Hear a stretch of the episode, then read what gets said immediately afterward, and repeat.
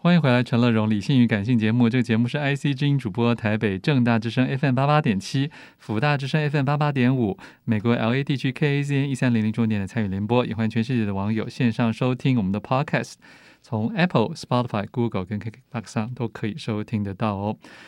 这一本好书要为大家介绍的是来自天培文化的越南美食史啊，这个美食史系列我们已经介绍了好几本了。再次欢迎主编庄婉华。呃，主持人好，各位听众大家好。为什么会选越南？因为这个系列国外有蛮多国家，你们也不见得有签约。对，嗯。可是越南呢，就是我觉得是因为这十几年来，台湾就有越来越多的那个越南，嗯，不管是移工或者是那个来成为新台湾人，但他们应该不会来买你们的书。哎、嗯，其实会，就是询问度还蛮高的。嗯，就是蛮出乎意料，因为其实对他们来讲，也许他们他们知道现在有有的是，比方说我们有一位那个推荐者张志熙，他其实因为他家里有那个越南的。服务人员，嗯嗯，对，所以他们其实就是会从这样子开始去了解，而且像我们现在在大街小巷，其实不难发现有越南河粉啊，对，传统小吃，嗯，那所以我们就就是觉得，哎，越南其实离我们这么近，那。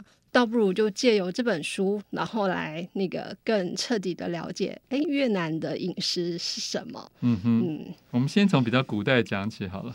那越南其实他们在整个亚洲的东南角，那整个土地狭长，长长，所以其实有分南部、北部。那也会因为各地那个呃风土的条件不同，所以他们会有不同的饮食习惯。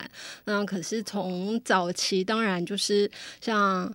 海鲜类的软体动物，甚至像就是山里平地的软体动物，这个大概是他们比较早开始的饮食习惯。那其实这种软体动物，就是它到现在其实也还会出现在越南的那个一般街头小吃上。当然，接着那个。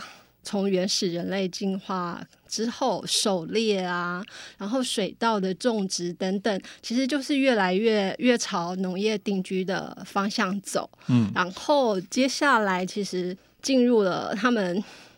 可能不情愿的是也没办法，就是北方大国，嗯，中国的那个对管辖。那以前我们在历史课本里头可能还记得的话，就是什么交趾支那，哦，嗯，对，这个它其实就是指现在大概是越南北部的地区。那中国就是输入。稻米稻作，然后其实更重要的是那个技术的输入，所以变成说，哎，稻米变成了越南后来非常非常重要的主食，然后他们也会利用稻米做出很多的东西来，然后这中国其实千年统治下来，等于把中国很多特色。小吃都输入进去，但可是对越南人来讲，就是他们虽然说，哎，在千年的浸润之下，好像越来越熟悉这些食物，然后甚至有些时候，他们也会把它变作越南食物。那忘记它其实最早的起源是来自于中国，嗯，可是当然就是比较中国传统的，他们会把它视为就是重要节日的时候，婚丧喜庆之类，或者是人生特殊事件，包括结婚啊，或者是那个什么通商发达的时候，他们就会去吃中国餐饮。哦，那。这一类的中国餐饮，包括比方说像什么脆皮烤猪啊、叉烧啊、烤鸡、烤鸭这类，广式就对了。对，因为它其实就是中国南方的影响。嗯，嗯，那这些东西就是它还保留传统中国的特色。越南不会把它当成越南是越南菜，可是他们会从中学习一些烹饪技巧，包括比方说那种炖慢炖的方式。嗯、另外比较简单的，比方说就是那个除了稻米之外的小麦。那小麦的中国影响，比方说呃，中国有包子。有面条，有馄饨这些，那你其实就也输入了越南。然后越南的包子呢，他们就对他们的名称就叫做包什么什么什么包。那跟中国有不同的地方是，中国的包子其实内容馅料其实还蛮固定的，可是越南呢，他们就会根据制作者手上有什么东西，那他觉得对他可以包什么就放进去，所以包括比方说像腊肠啊、香肠啊这些，其实不太会在中国包子里头见到的，可是在越南的包子里头就吃得到。这里面讲到说，中式腊肠可能是今天越南人最熟悉的中式食物之一耶。对，然后它除了放在包里外，它其实也会做放在那个，就是我们现在知道的越南三明治，嗯，越南法式长棍，对，这是来自法国的影响。可是呢，他又把它加入了越南自己的这些材料，那就长出了他自己的特色来。他说他们的腊肠会经过油炸或者清蒸，算是越南人最喜欢的食品。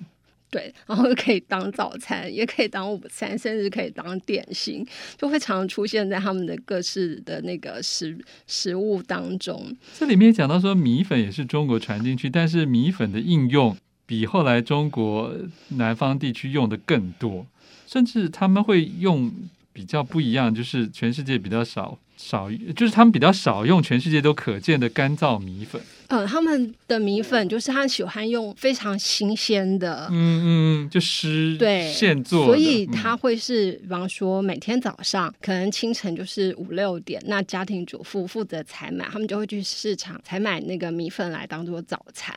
那这就是他跟那个华人地区都不一样的那个对方式又不同，而且他们米粉也会有有粗有细。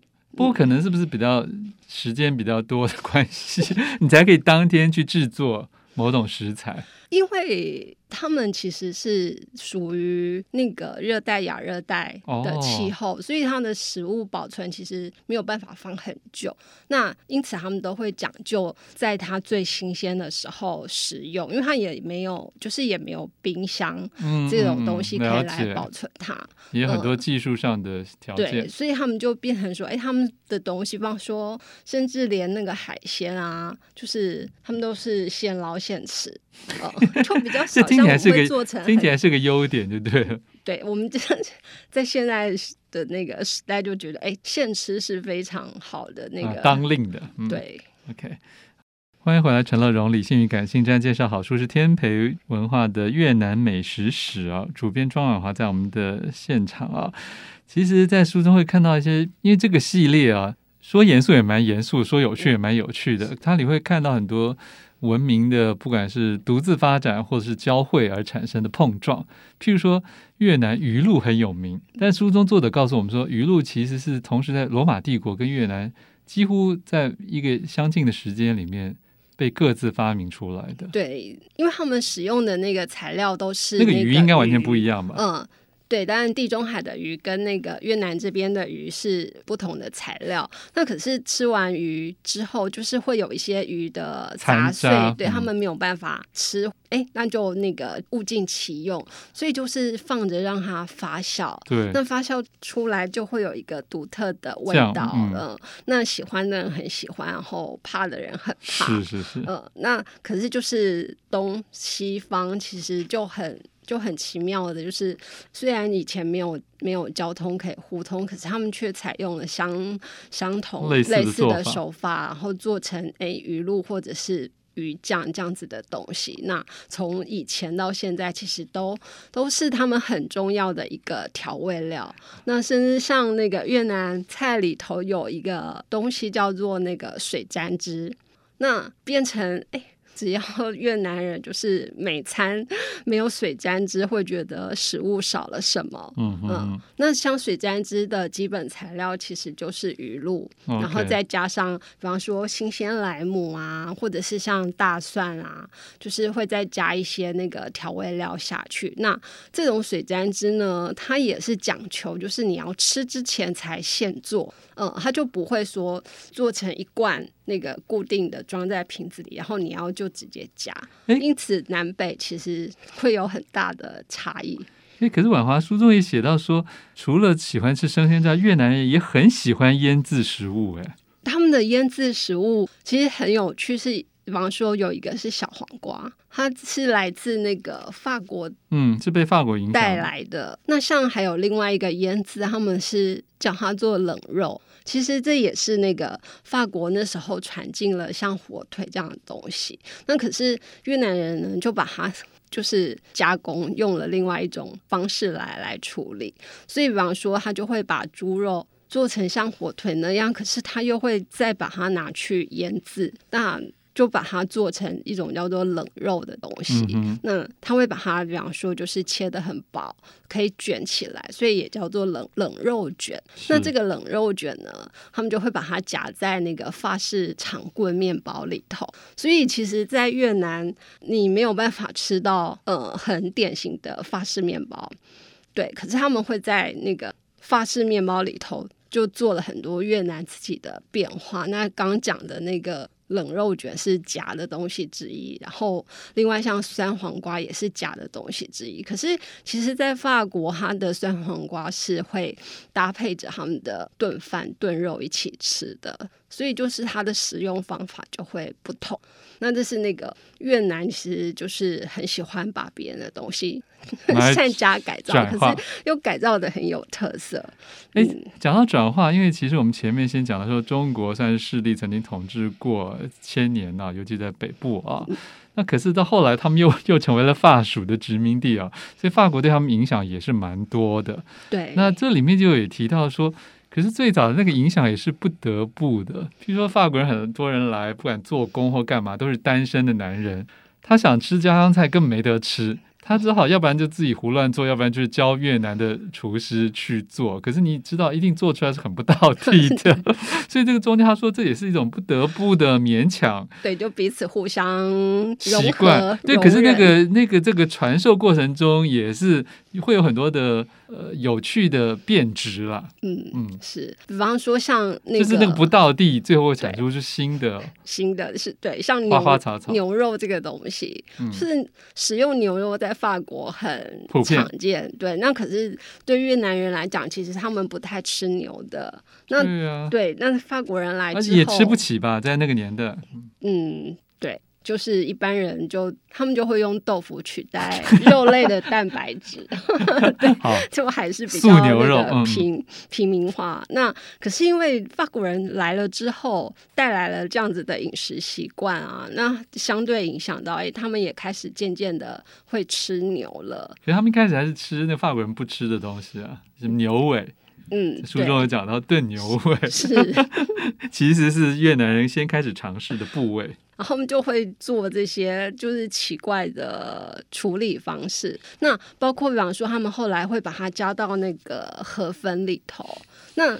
现在我们知道越南河粉是算越南的国菜嘛？哦，可是主要的就是呃有牛肉河粉跟鸡肉河粉。对啊，我们现在觉得很习惯。嗯，那这个河粉的起源，其实那个名称也是来自法国的影响，因为法国士兵到这边来，然后想吃点热的东西，嗯，就看到哎街上有人挑着那个炉锅啊，然后跟那些材料，那可是他们不知道那个。你要怎么点餐啊？他就是看到那个火，然后就用法文发音 “f f f”，然后小贩反正就知道，哎，他是在招呼我们，对，然后就过去。